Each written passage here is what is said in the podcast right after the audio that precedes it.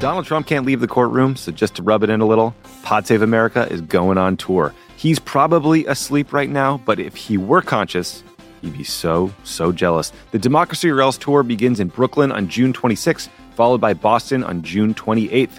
Then we go to Madison, Phoenix, Ann Arbor, and Philly.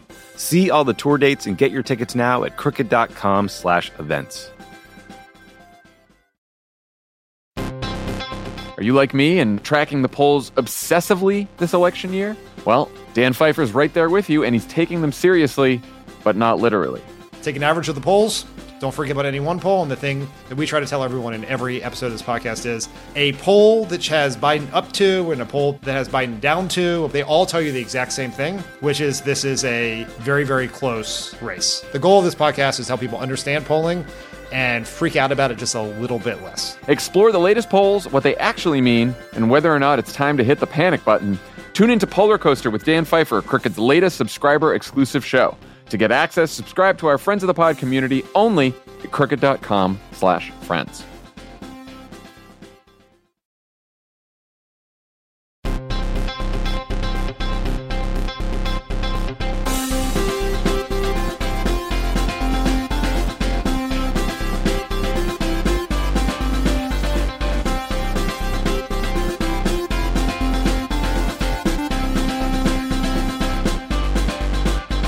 Welcome to Pod Save America. I'm John Favreau. I'm Dan Pfeiffer. On today's show, Florida Republicans try to cancel Disney as a Michigan Democrat teaches her party how to win the culture wars. Dr. Bob Wachter joins to talk about the fate of the federal mask mandate and more. And later, it's time for another round of Take Appreciator Psaki Doocy edition. But first, check out the latest Takeline, where Jason talks to Salt Lake Tribune journalist Andy Larsen about the Jazz's Game 1 win, and Sports Illustrated journalist Chris Mannix about the Celts Net series. Also, this week on Stuck with Damon Young, Damon is talking all about money. He's joined by Samantha Irby and Mehrsa Baradaran to unpack all the ways we discuss and don't discuss money in society.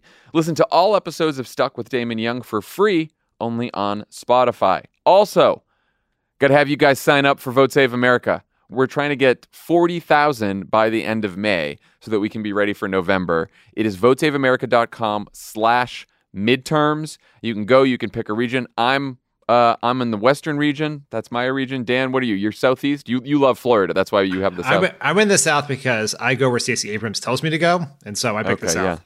Yeah, you tried to tr- you tried to trade Florida to Lovett, but I am, it didn't work. I am ha- I, fu- I I stand by that decision, and the the, the ensuing podcast will show why. All right, votesaveamerica.com slash midterms. All right, let's get to the news. As you know, the Republican Party's new kink is using the power of the state to punish private sector businesses just for the crime of expressing different political beliefs. On Thursday, Florida Governor Ron DeSantis signed a bill into law to cancel a 50 year old economic deal with Disney, the state's largest employer and most beloved brand, over the company's criticism of a law that targets gay and trans kids. I think, as many of you know, the Florida legislature is meeting this week uh, to consider the congressional reapportionment plan for Florida for the next 10 years, uh, and that is what they've been called upon to do. But I am announcing today that we are expanding the call of what they are going to be considering this week. And so, yes, they will be considering the congressional map, but they also will be considering termination of all special districts that were enacted in Florida prior to 1968, and that includes the Reedy Creek Improvement District. Dan, would you like to weigh in on the wisdom of Ron DeSantis and Florida Republicans trying to cancel Disney? Can we first weigh in on just how lame a messenger Ron DeSantis is? Yeah, he's uh, he's he's trying to be Trump, but he's really not. Uh, that's that's that's not Trump. That's a that's a cheap imitation. That is like he would struggle to get a job as a public access news anchor. Like that is just really. I mean, he really leaned into the Reedy Creek District, whatever at the end there. yeah, it's good messaging. Everyone, everyone, everyone was clear about what that was all about. Yeah, I mean, I people in all sorts of MAGA diners are talking about the Reedy Creek thing. It is dominating conversations. Just ask any New York Times reporter. No, I think, in all seriousness, I think that this is. It's sort of wild that Ron DeSantis, who's up for reelection this year, a bunch of Florida state legislators who are up for reelection this year and plan to make their entire political career in Florida are waging war with one of America's most respected companies and one of the largest employers in all of Florida. And the thing that is so fucking alarming about that is it's good politics for them. That is the thing that it is they're in a normal world forever and ever and ever politicians would cater to the largest employers in their states or their state's largest industries. That's usually a bad thing nationally. It's why New Jersey senators for a long time were were overly sympathetic to the pharmaceutical companies based in New Jersey. People from Delaware overly sympathetic to the credit card companies based in Delaware, and on and on and on and on. But here in Florida, they're taking on Disney, and I think it says something that is worth Democrats sort of understanding, which is it's sort of proof positive that all politics are national now. That the benefits of good coverage from Fox, of adulation from national right wing media figures, outweighs the risk of like a negative editorial from the Orlando Sentinel or some local stakeholder or chamber of commerce person saying something negative about you or weighing in against you. And I think that I think speaks to so much of what is driving American politics now is happening right here in Florida. And I think the second point is that we have to understand this not as a fight against a corporation, but as a fight against change. Right? These are Republicans yeah. who are in the death throes of a battle against the inexorable tide of cultural change, where the country is becoming more tolerant, more progressive, and they are trying to fight to quote unquote make America great again or make America less tolerant again or go back to a period of time that was different. And Disney plays an important role in that because it's so intertwined in our cultural fabric. So I'm trying to figure out if it is good politics for them. Like it is unquestionably good politics with the the MAGA base, right? Because everything is that that that a, that a Donald Trump or Ron DeSantis says, right? But like I don't know. I know that the polling about the bill itself is mixed, partly because it depends on how you word it and, and what you include in the poll question. So it's sort of a complicated issue. But like the idea that now the government is going to punish private sector businesses for holding political beliefs that the Republican Party doesn't agree with uh, seems like a bridge too far. Like it might have been a bit of an overreach for a lot of people. I don't know. Well, that is correct, but someone has to make that argument. Nothing is inherently right. good or bad politics. It is just how the argument plays itself out and which arguments are made and which arguments are heard. And one of the reasons why the polling has been mixed on this bill is there are not enough people with loud enough voices making the right argument against it. And yeah. so that that is the issue. Like, yeah, like this is an opportunity for Democrats. I don't know. I'm not necessarily saying it's an opportunity. It means that we're going to all of a sudden defeat Ron DeSantis or a bunch of these legislators in gerrymandered districts. But there is an argument to be made here, but not enough people are making the argument. Yeah. I mean, again, Florida Republicans voted against banning all sex education for kids in kindergarten through third grade and instead decided to pass a law that specifically bans discussion about sexual identity so that a teacher can be sued for merely answering a question about a student's gay parents. And now, because a company said that they disagree with that law, their government has threatened to punish them in a way that raises people's taxes potentially. like, none of that seems very popular.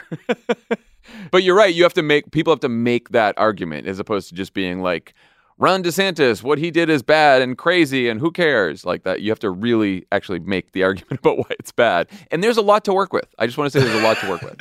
I mean, it's also worth noting that when we say Disney said they didn't support the law, that's giving them a lot more credit than they deserve. Yeah, they put out a fucking statement. That's under it. pressure, right? Under pressure, right? Yeah, no. What happened here is D- Disney's new CEO and their new head of public affairs, who's this like old Washington hand who sort of like hung around at bipartisan salons and parties when he worked in DC, completely misunderstood who the Republican Party was. So they tried to take no stance, thinking that that would appease the Republicans. They then took a half hearted stance against the bill, and now the Republicans want to cancel them, literally, putting the cancel and cancel culture. I mean, I think there is a lesson for corporations out there, which is which Facebook should have learned this lesson, Disney's learning this lesson, hell, the New York Times should have learned this lesson a long time ago. Is in appeasement is a strategy doomed to fail when you're dealing with a bunch of bad faith people. But also, I mean, th- there's something dangerous here, which is Ron DeSantis and Republicans are basically sending a message to all private businesses, which is like you disagree with the ruling party and you will be punished, and that is, you know, that's getting to be sort of authoritarian shit right there. That like because it's today it's a message for businesses, tomorrow it's a message for individuals. Like you, if you're on the side of a political issue from the ruling party, and you put out a statement. Uh, just a statement saying you disagree with us, there will be retribution. And I don't think a lot of people want to live in that country. I actually would say the majority of Americans don't want to live in that country. And if you're on the side of kids and teachers and parents, the Republicans will come after you. That's what this right. is.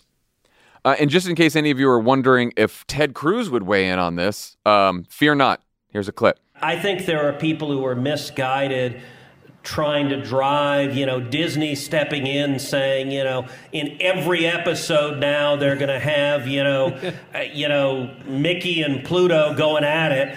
Like really? Thank you for that image, Senator. You know, but it's just like, come on, guys. Like, like these are kids, and and you know, you could always shift to Cinemax if you want that. What kind of uh, what kind of Cinemax is Ted Cruz getting? there's there's uh, Mickey and uh, Pluto. What's going on there? I mean, I, Ted Cruz if like once again, if we had our Fox News that would do Fox News style headlines, it would be Ted Cruz reveals preference for animated mouse on dog porn. Ted Cruz, famous for liking a, a tweet that showed porn. um, I guess it was guess it was his staffer. Sorry. Oh sure. yeah. Yeah. No. Sure it was. Sure it was. Yeah. I just I read the I read the I read the tweet for the articles. Ted Cruz does have an amazing ability to take whatever the argument is and then do it in the dumbest, least appealing, least persuasive form humanly possible. Yeah, which is very clippable. That's why Ted Cruz gets a lot of airtime here. yeah. Where we probably all win with that agreement. But again, it's it's it's back to what we were just talking about with DeSantis that like, you know, first of all, none of that's happening with Disney movies. Second of all, if a Disney movie is showing something that you don't want to show your kids, don't fucking watch it. It's a free country. like the Repu- this is this is such Republican overreach, and that they have now decided they don't want to just you know fuck with public sector stuff. They actually want to go in and think that the government's job is to tell the private sector, to tell parents, to tell doctors, to tell everyone what to do with their lives, how to live their lives, who to love, who to marry, who to be. This is what the Republican Party is now. This is the party of limited government and personal freedom. This is where they are now. This is where this is where they this is where they've moved. There is freedom of speech as long as you say what we want you to say. Right. Yeah. It's bullshit argument, freedom of speech. They don't they're not for freedom of speech. They're for making sure that you believe what Republicans believe. Um, all right. We've talked a lot about how Democrats should respond to these Republican culture wars. Uh, and this week, Michigan State Senator Mallory McMorrow showed us how it's done. After a Republican colleague sent out a fundraising email accusing her of being a troll who wants to groom kindergartners and teach that eight year olds are responsible for slavery, she gave an impassioned five minute speech that has now been viewed millions and millions of times. Here's a clip. I didn't expect to wake up yesterday to the news that the senator from the 22nd district had overnight accused me by name of grooming and sexualizing children in an email fundraising for herself. So I sat on it for a while wondering why me. And then I realized because I am the biggest threat to your hollow, hateful scheme. Because you can't claim that you are targeting marginalized kids in the name of, quote, parental rights if another parent is standing up to say no. So then what? Then you dehumanize and marginalize me you say that I'm one of them.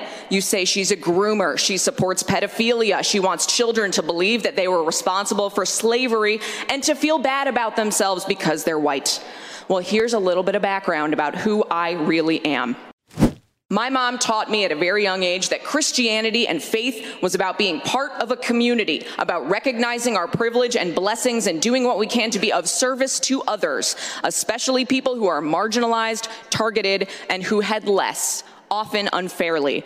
I learned that service was far more important than performative nonsense like being seen in the same pew every Sunday or writing Christian in your Twitter bio and using that as a shield to target and marginalize already marginalized people. Dan, why do you think this speech went viral, and uh, what, if anything, can Democrats learn from it? I think it went viral because it's something that we have not heard enough, which is authentic moral outrage at morally outrageous conduct and rhetoric. Like what the Republicans are doing. You, th- you think we've been short on moral outrage? I think we we have been short on on authentic moral outrage from Democratic politicians for sure.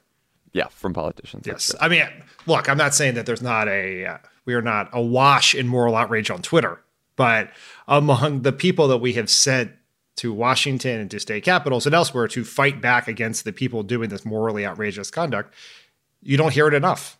Like we like there is, and this was it was authentic. It used her bi- her biography and her values as a way to push back on it, and I, it does connect. And other people have drawn this this connection, but it does connect with the Senator Brian Schatz speech about Josh Hawley is what Republicans are doing is so cruel and so disgusting and so dangerous and so dishonest that you have to call it out for what it is and you have to do it with equal amounts of passion that they bring you have to do you have to do it with as much passion as they bring cynicism to it. And we i think we need to see more of it and more politicians doing it in, in a way that is that I think feels to the listener and to the audience and to Democrats to and to Democrats equivalent to the threat we are facing, if that makes sense, equivalent to the conduct that we are trying to combat.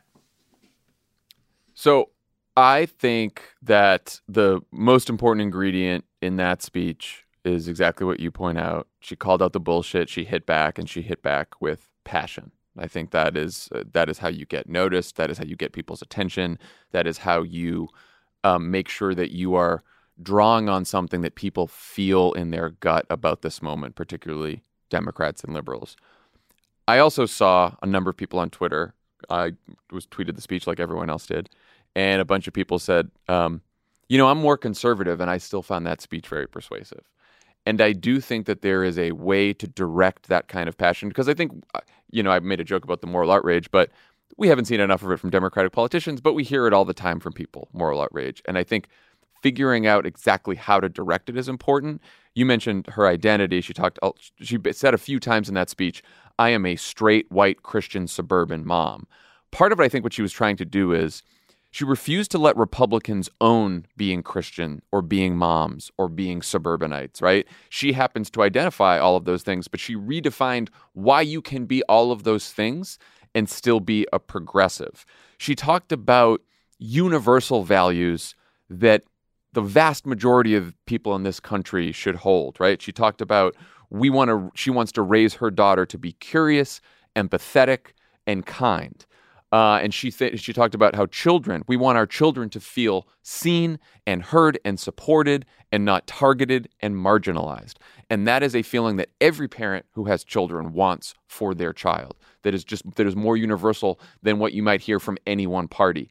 And then she did something that um, Anat Shenker Osorio and Heather McGhee and everyone who believes in sort of the race class narrative has tried to tell Democrats to do, which is at one point towards the end of the speech, she says, people who are different are not the reason that our roads are in bad shape or that healthcare costs are too high or that teachers are leaving the profession.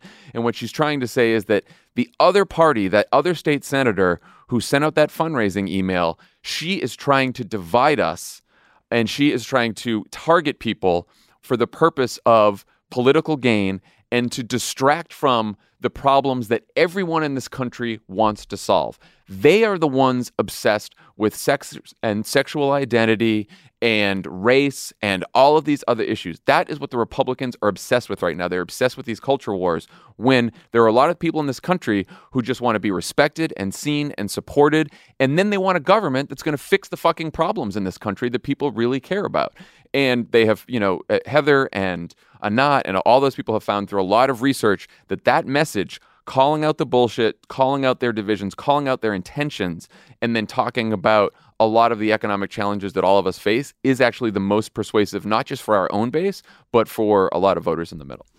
What I think is at the core of the race class narrative and at sort of the the appeal of this speech is that it takes an issue where Republicans are trying to divide us and uses it as a way to unify people, to bring people together, to demonstrate what that the broader viewpoint is what is within the American values or family values is to define them broadly in a way that is appealing to lots of people. And I think the political opportunity here, and this connects to Republicans fighting over a tax break for Disney, whether you know, and frankly, I have no idea whether Disney should have a tax break. Our policies are generally overly favorable to corporations anyway. But they're the fact that they're focusing on Disney and the private lives of Pluto and Mickey or whatever else you want to do is evidence that they are focused on everything other than the things you care about. They are not Right. focused on inflation. They are not focused on the economy. They're not focused on gas prices. They're not focused on healthcare. They're not focused on the cost of your prescription drugs. Democrats on the overwhelming majority of these issues, even putting aside even however you poll Florida. But I that is an argument. I know the Florida law is one that we can win if we try to win it. They have chosen unpopular issues that are low priorities. That is a flashing green light to proceed ahead with confidence and aggressive messaging about it, right? All this whole thing about you Democrats do the culture wars. You know, there's a whole thing in Playbook about how this speech is causing Democrats to revisit whether they take on the culture wars. And that conversation is always happening completely removed from people who actually engage in politics. When your opponent does unpopular things that people do not think are important, you hammer that home. And that is not a choice between inflation and culture wars or gas prices and standing up for kids and teachers. It's all part of the same thing. And this speech should be a roadmap for people on how to begin to do that. Yeah, and look, this isn't. Oftentimes, I think the conversation is too simplistic, and this speech um, appealed to people within the Democratic Party on all sides of the debates that we've been having.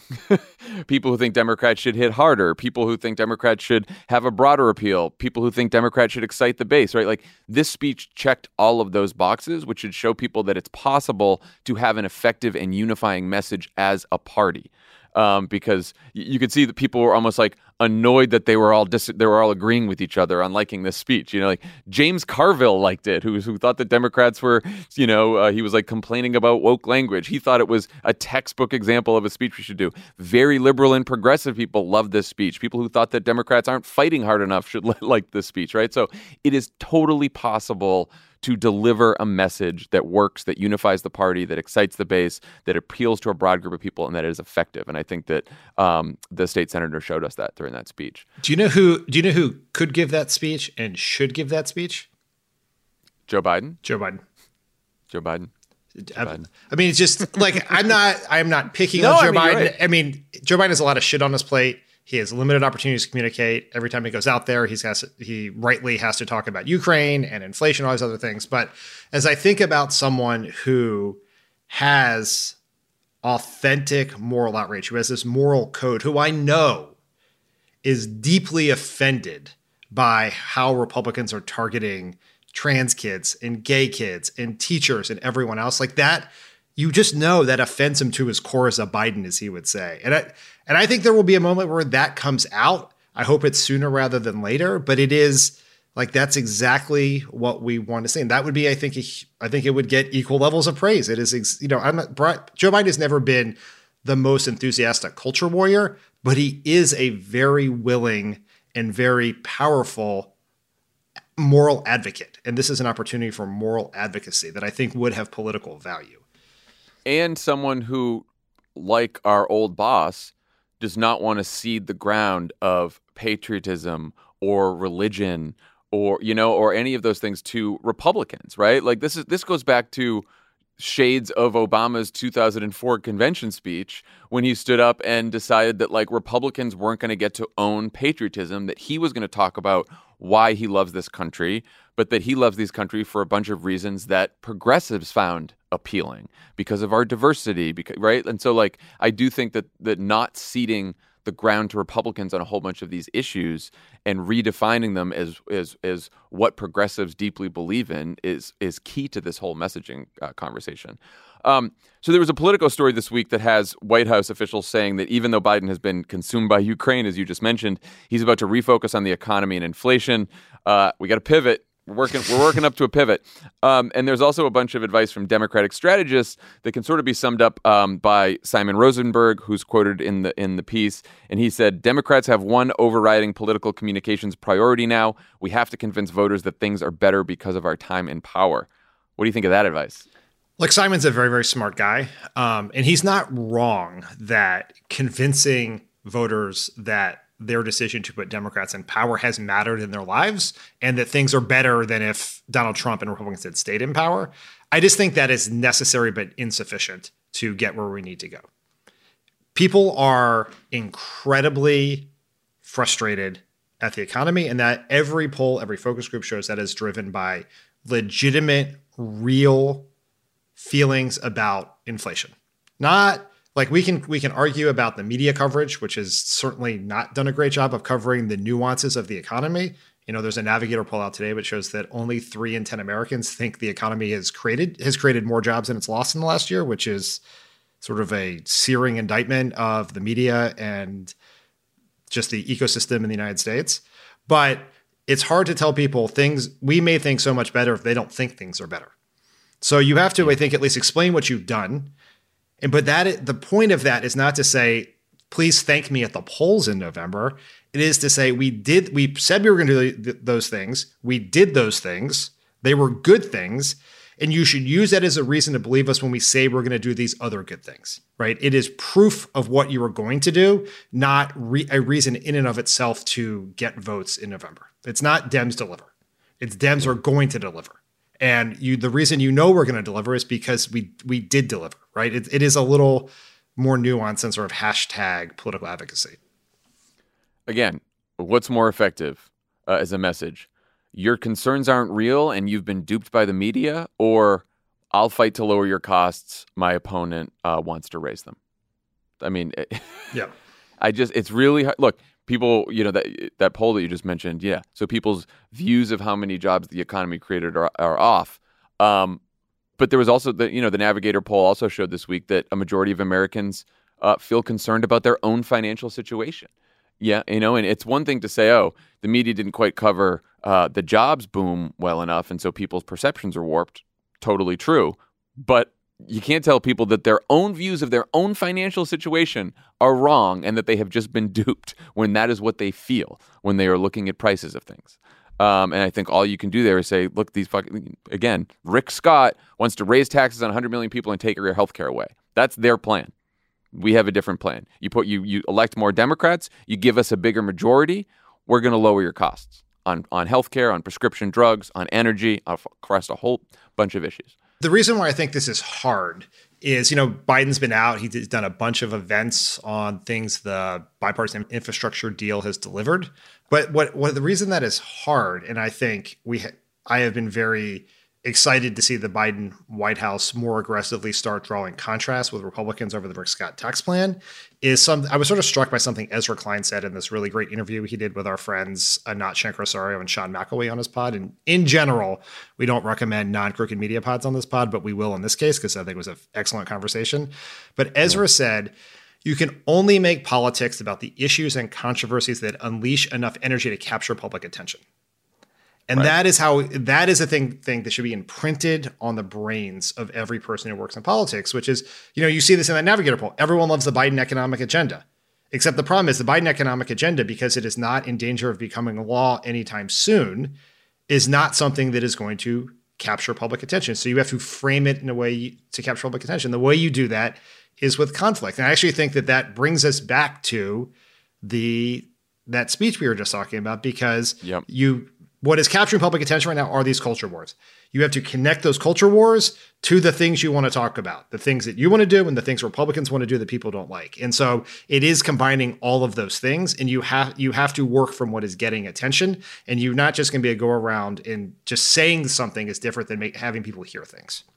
Right. If if uh, Mallory McMorrow got up there and started yelling about how the roads haven't been fixed and and healthcare costs are too high and teachers are leaving, and she didn't mention any of this, uh, none of us would know that that speech happened who weren't in the room at the time. Even though that would have been a very popular message um, should it have been polled? Voters would say, yes, I'm very glad that she said that. I find that very popular. But we live in a world where you have to break through with your message through a very fractured media environment. And the only way to do that is to uh, hitch your wagon to some of the culture war debates that are happening right now. And by the way, it's good to stand up for uh, children, you know, uh, and, and, and make sure that uh, children are heard and seen and supported and not targeted and marginalized, which is what she said. Um, okay, when we come back, I will talk to Dr. Bob Wachter about where we are in the pandemic.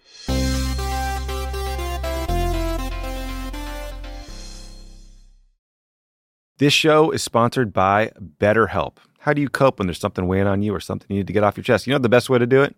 Best way to cope is to talk about it. Not just cram it down, not do what generations of New Englanders have done, just stuff their feelings down, maybe cover it with a coat of booze. No. You got to talk to someone, you got to work it out get it off your chest. And just by doing that, you will feel better. We all carry around different stressors, big and small. When we keep them bottled up, it can start to affect us negatively. Therapy is a safe space to get things off your chest and to figure out how to work through whatever's weighing you down.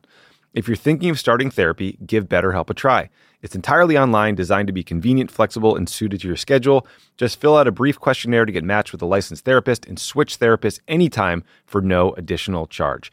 Get it off your chest with BetterHelp. Visit betterhelp.com slash PSA. Go today to get 10% off your first month. That's betterhelp, H-E-L-P dot com slash PSA. This week, a Trump appointed federal judge in Florida struck down the federal mask requirement on planes, trains, buses, and other forms of transportation. And while the Biden administration has announced that they will appeal the ruling, the mandate is currently gone and may not come back. Here to talk to us about how to think about assessing our risk and our pandemic response going forward, the chair of UC San Francisco's Department of Medicine, Dr. Bob Wachter. Dr. Wachter, welcome back to the pod. It's a great pleasure to be here, John. Thank you. So, the DOJ is appealing the ruling uh, because the CDC clearly wants the authority to protect people during a, a, public health emergency, which it seems obvious to me that they should have. I know, I know you agree. But the CDC was also about to reassess whether the mask mandate was still necessary in a few weeks anyway. Um, under what conditions do you think it would be appropriate for the CDC to drop the mandate? Yeah, I think it's a tough call. First of all, absolutely. I think the idea that a judge could take away the authority of a, federal agency to enact a mandate in the middle of a public health crisis is, is really dangerous dangerous for the next pandemic, for a, a, bad variant. So I'm glad that they're appealing it. In terms of what the CDC should do or what's the right call, I think we've gotten to a point where it's a closer call than it was six months ago, in part because individuals have so many tools at their disposal to keep themselves safe. So I think the reason they kicked the can down the road till May 3rd was to see what's happening with this mini surge. And I think the answer is we're seeing an uptick in cases, but not seeing an uptick in hospitalizations. And so I think it's a reasonable decision to pull back the mandate. Certainly, a lot of the public does not want a mandate. And I think individuals, for the most part, can keep themselves pretty safe on public transit. Yeah, so that's that's sort of the, the public policy on this. Let's talk about our individual risk. Like I've seen some experts say that, you know, it's less risky to go maskless on a plane than it is in a crowded restaurant, especially you know, when the plane is in the air because the ventilation is actually quite good. Um, what are your thoughts on that individual risk assessment on a plane? Yeah, I mean, to make a decision about whether to wear a mask on a plane requires that you multiply about 22 fractions times each other. And we should have all listened in fourth grade and when they tried to teach us how to do that. It's really hard. I mean, to me, here's my general rule. My general rule is that I'm now comfortable not wearing a mask in indoor spaces if I'm with a group of people who I know to be fully vaccinated and I know would not be there if they felt sick. Uh, and it's worth it not to wear a mask. So, eating dinner with friends or family, there's no way that I've figured out how to eat dinner without taking the mask off. To me, that's worth it. It's worth the risk. If I got COVID from that, I'd be pissed, but I would say, all right, that was a reasonable decision to be in a closed tube for six hours with 150 strangers whose vaccination status you don't know um, and keep your mask off, I think is riskier than I want to be. So, eh, you know, compared to an aluminum tube where you're sitting shoulder to shoulder with 150 people, a plane is safer than another version of that that didn't have such good ventilation and filtration. But I think it's important to people get a little magical about this and say the plane is perfectly safe mm. because mm. it's got such good ventilation. It doesn't. It's not perfectly safe. There have been plenty of cases of transmission on planes. So to me, with the amount of COVID in the environment, in a flight with 150 people on it, there's a pretty good chance that someone on the plane has COVID. Maybe they're the person sitting next to you. I don't particularly want to talk to the people next to me. Maybe I'm antisocial. So I prefer keeping my mask on during the flight. I'll take it off for a minute or two to eat something or chug a drink. Um, but that's my general take on it that I think it's reasonable to not have a mandate and, and force everyone to do it. But for an individual, I think the risk is high enough that it's worth still being safe in closed indoor spaces with people whose vaccination status you don't know. Now, say you're someone who's decided, okay, I'm definitely going to wear a mask on a plane still, uh, and I want to wear a well fitting KN95 or N95 on the plane. Now you're a little extra nervous because the mask mandate has dropped and there's a bunch of people who aren't wearing masks on that plane like how how worried should you be? Because part of me thinks, look, before when the mask mandate was still in effect, it wasn't a, it was a mask mandate that like cloth masks counted, which we know now with Omicron aren't all that protective. People were taking their mask down, eating for you know an hour at a time here and there. So if you can one way masking with a well fitted KN95 or 95 still keep you pretty protected on a plane if a lot of other people aren't wearing masks? Absolutely. And part of the reason I know that is I'll go into the hospital to take care of a patient who I know has COVID. Not not like on an airplane where the person might have COVID. I know they have COVID.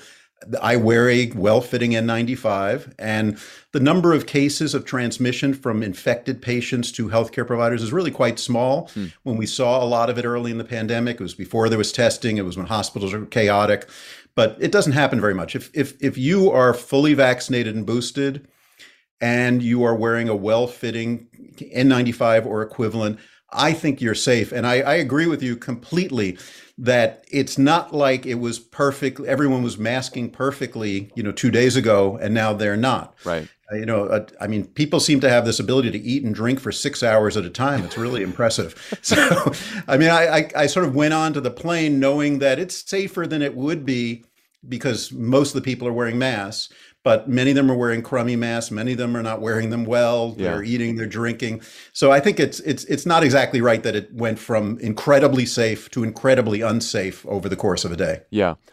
I sometimes worry that we spend a lot of time and energy talking and arguing about masks when by far the most effective mitigations uh, against Omicron, especially, are boosters and treatments like Paxlovid, um, which not everyone has knowledge about or easy access to. What do you think?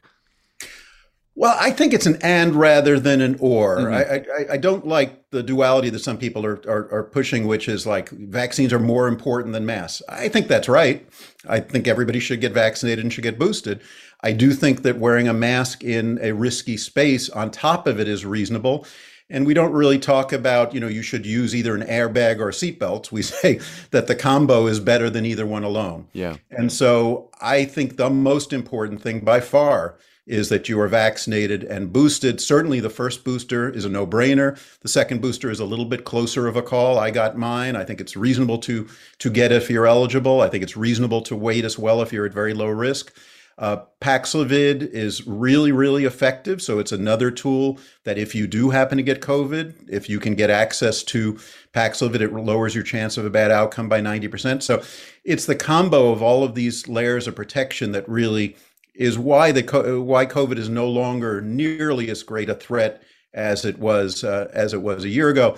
But yeah, at a public policy level, if you could only push one thing, you would push vaccination and boosts. But I don't think you know we can walk and chew gum. We can push that. We can push Paxlovid, but also tell people, particularly if you're at high risk, it is reasonable to wear a mask in situations that are risky. So, just zooming out on where we are in the pandemic right now, um, it seems like about half the country was infected with BA1. BA2 is even more transmissible, is now driving case increases among the people who didn't get BA1.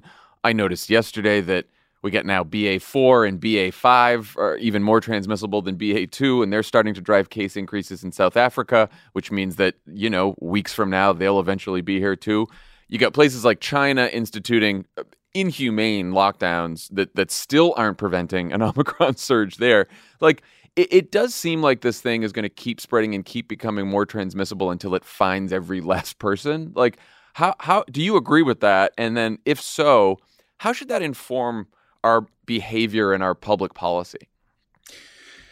Yeah, I don't agree that it's going to find all of us. I'm, you know, I I'm two years into it. I haven't gotten COVID, I don't think, and I'd like to keep it that way. And I'm going to do my darndest to keep it that way within reason. I'm yeah. traveling freely. I'm having dinner with friends, but I still am trying to be careful in risky situations. So, uh, I, you know, the the the picture you just painted is pretty depressing, but probably not that far off. And the thing that might be the most depressing is prior surges. Let's say there's a new variant that is more transmissible and we're seeing an uptick in cases.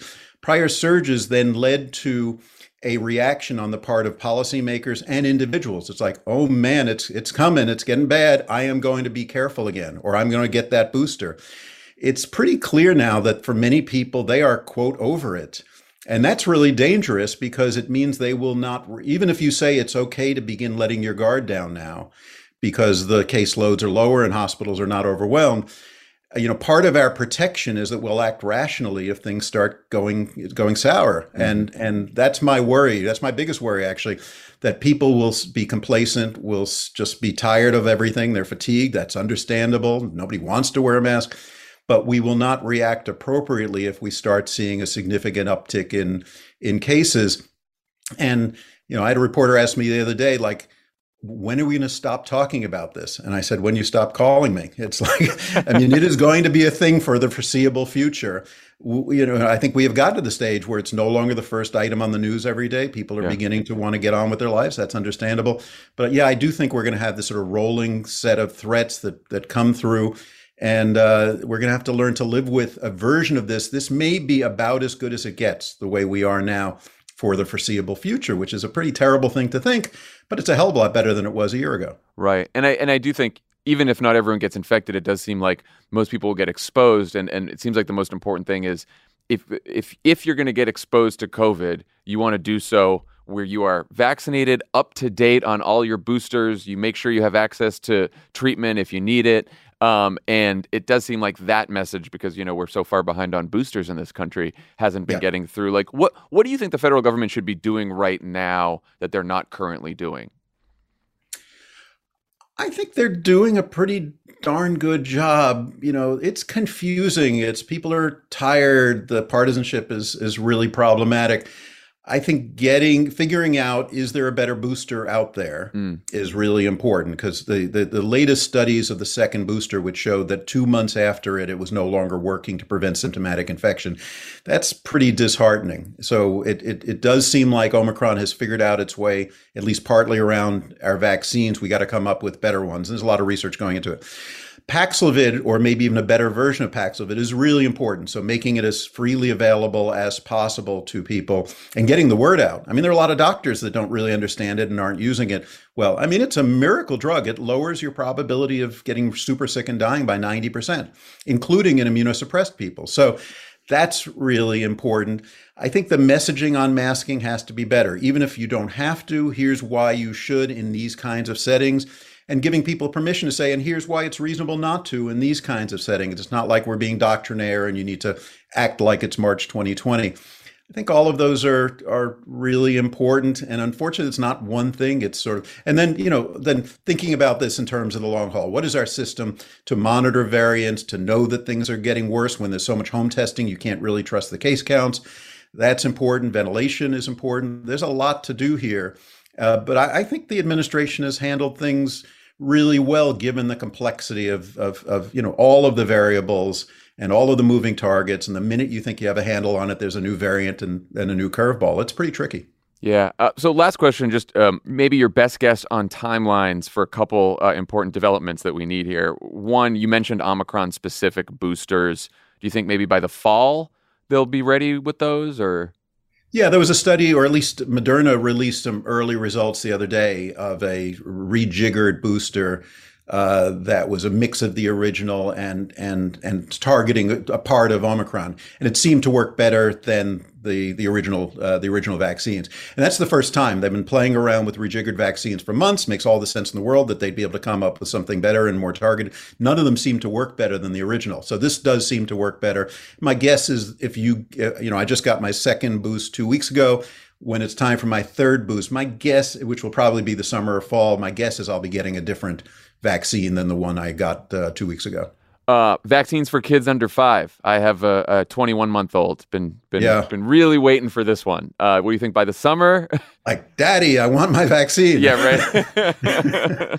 Um, yeah, I mean, they keep pushing back the timeline. I think they're working on it really, really hard. You got to get it right. I mean, you got to get the dose right so it's not too high and causes fever in all the kids, which is a problem. Obviously, not too low, which was what happened when the, on the first test. It seems like they're closing in on it. It seems like summer's a reasonable timeline for that. And then the last one, I know a lot of people are concerned about this long COVID treatments or, or even just studies about how much vaccines reduce your risk of long COVID in the Omicron era. Yeah, I mean, the problem with long COVID is almost by definition, you have to wait a while mm-hmm. to see what happens and study it. I now think about long COVID in two different buckets, and this is different, different than I would have said two months ago. I now think about what are the chances that I'm going to feel crummy three months after I got my infection. Mm-hmm. And I think the best studies say that is somewhere between 10 and 40% of people will still feel have a symptom, brain fog, fatigue, something, a few months out, and that that risk is lowered by about half with vaccination, not to zero, so still five or 10%. The second bucket for long COVID, which I didn't worry about that much two months ago, is in the last month, there have been four studies that looked at the one year outcome of people who got COVID. And when you compare them to people who did- didn't have COVID, the rate of heart attacks, the rate of strokes, the rate of blood clots, the rate of diabetes were all higher.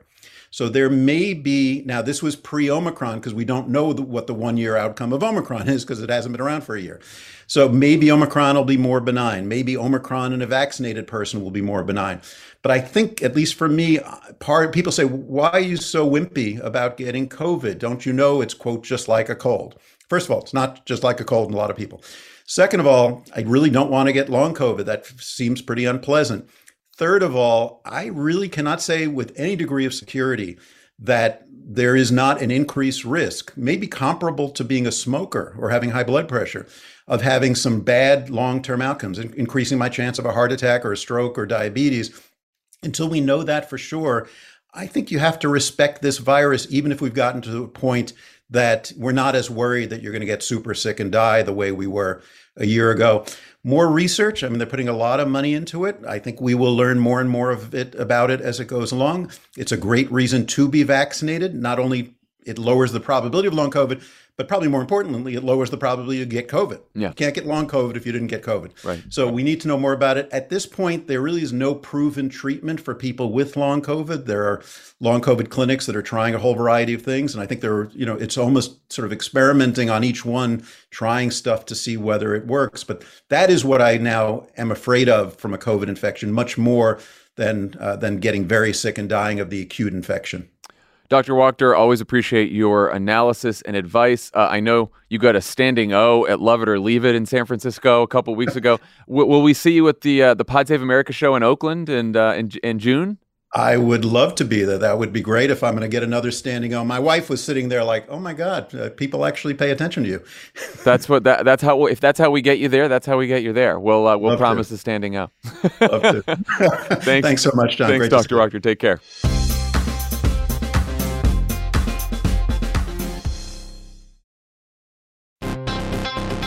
All right, people, we all know the stakes of the 2024 election are high, whether it's keeping the Senate, taking back the House, or stopping Republicans at the state level.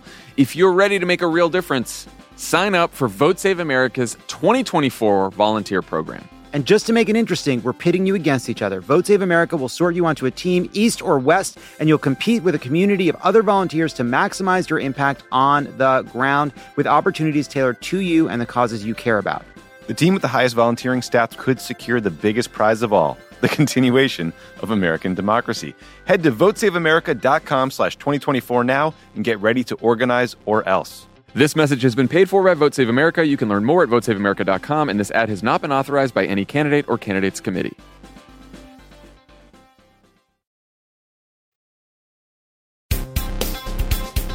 All right, we're back. And before we go, our chief take officer, Elijah Cone, is back for one more round of take appreciators. All right. Look at this, Elijah. Nice hat, man. I, you go to one Red Sox game. That's this is that's all it took. Yeah, well, I had a great time. Red Sox are a historical organization, and uh, I'm staunchly an anti-Mets guy, so I'm going for the Celtics right now. How are your have your feelings about uh, Tom Brady changed at all? No, God. Guys, great to be back. Welcome to the Take Appreciators. I'm going to run through some takes that have come to you fresh out of the content industrial complex. The producers have seen these takes, John and Dan have not. They'll give the reactions, then rate them on a scale of one to four politicos, with four politicos being the worst. Thanks to Judd Apatow for pointing out that we never established what is the wrong end of that scale uh, in this setup. So, John and Dan, are you ready? I'm ready as I'll ever be. I've never been more ready for something so important. All right. Uh, John, as you noted at the beginning of the show, we're going to start with Jen Psaki and Peter Doocy.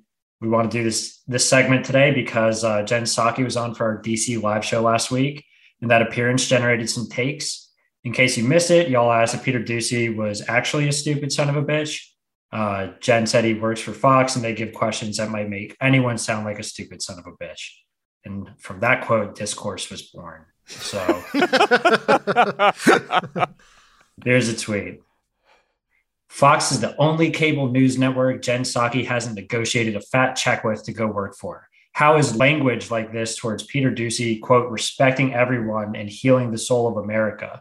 This is no better than the Trump administration and how they treated the press, and it's gross. Whew. Any guesses for who said that? Yeah, I believe that is um, X View co host Meghan McCain. Very good. That's correct. I will say that Meghan McCain is my go-to always in Take Appreciator. If there is a dumb take that I cannot figure out who could possibly be, I feel like that's the safest bet. It's like always. Uh, usually, for me, it's Hugh Hewitt. He is always a safe, safe place to land. Does Hugh Hewitt still exist? I don't know. I stopped. I, I muted him at one point because he, I was fighting with him too much I was online, and say- I realized that that was a stupid fucking thing for me to do. So now Hugh Hewitt doesn't exist to me. I mean, that's what that's what the mute button is. People, you just mute them and they're gone forever. do you know what the journalistic version of the mute button is? The What's that? Washington Post op-ed page. Oh, I'm going to be in so much trouble for that. There are really good I people know. who work there. Tough if you write it, good stuff, tough you won't be muted, Perry Bacon. We love you. Oh yeah, yo, Perry's great. Perry's great. Um, anyway, I just want to say something about the the Psaki Doocy thing. Like, I can't believe how many takes there have been on this and how much that broke through. Like, I got home from the road, saw a bunch of family and friends. You know, had been talking about the news for a week on the road during these shows. The only thing that broke through to people who they were like, "Oh wait, wasn't that your show with the with Jen Psaki got in trouble for what you said with Peter Doocy?" By the way, like first of all, this is all Dan's fault for setting up Jen with that question. Um, but then Jen goes out of her way after she makes that comment to say, like, I know that I this might not be popular with this crowd and I might get booed here, but Peter Doocy, and then she tells this wonderful story about Peter Doocy and how he showed grace when Joe Biden called him a stupid son of a bitch and how he's nice and really went out on a limb there with our with our liberal crowd at the Pod Save America show and did not get any credit for that. Did not get any credit for that. Just got a bunch of shit and bad faith takes from people like Meghan McCain. My my takeaway from this is my new saying, uh, riffing off of Ezra here, which is you can only make podcasts about the issues and controversies that unleash enough uh, energy to capture public attention, and that is obviously Peter Doocy. So that's coming Yeah. back again. I'm only giving Meghan McCain uh, two politicos here because I don't think she was actually trying to troll. I think she was just lazily reading through Twitter, not even looking at the, the the real context, and just you know decided to get outraged for no good reason. So I don't even think she was trying to trying that hard on that one. Yeah, I'm going to give her one Politico. I don't think Meghan McCain has ever tried to troll intentionally once in her life. Hmm. I just think her natural state of being is unself-aware trolling, and so this is just another example of that. So you don't Yeah, get a lot resting- of credit for me. Her resting, troll troll- face, resting, troll I was commentary. going to say resting troll feed. Resting Yep, troll, troll feed. feed. That's the what right way to do it. Yes. Yeah, really bad takes, but always in good faith. uh, do you guys have any other takes you want to get out on Psaki? I know we branded this one as a Psaki only segment, but we're just doing one before we move on to some other Let's stuff. move on. Let's move on. Yeah. Okay, great. Well, this is a first for take appreciators. It's a Chiron. And I know you're thinking like a, a Chiron, like come on, just trust me on it. Okay. Uh, this is very related to uh, the A block where we talked about the culture war. Uh, here's the Chiron. Ron DeSantis nets more wins as he energizes the right with his anti woke, pro freedom strategy ahead of 2024. Any guesses to what network aired this Chiron? CNN Plus.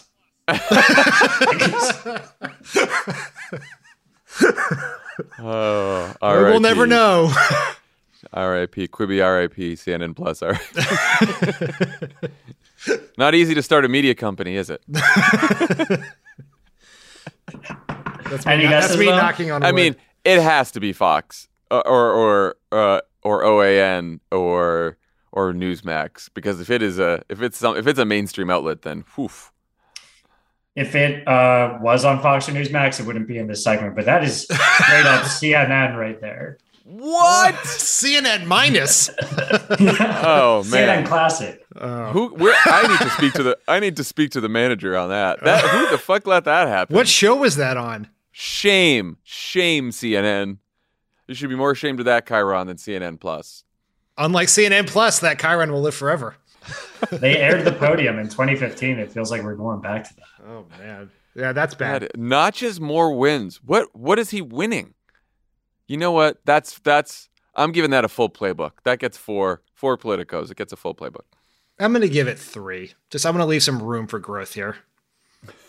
All right. This is going to need some background because it's about the Libs of TikTok Twitter account and that whole story that's going on Oh right now. boy. So Oh boy. buckle up. For all you normal people out there who have touched grass in the last month, Libs of TikTok is a conservative social media account that takes fringe points of view and feeds them into shows like Tucker Carlson for them to air in montages. A Washington Post story this week revealed that it was run by a January 6 attendee because, of course, it is.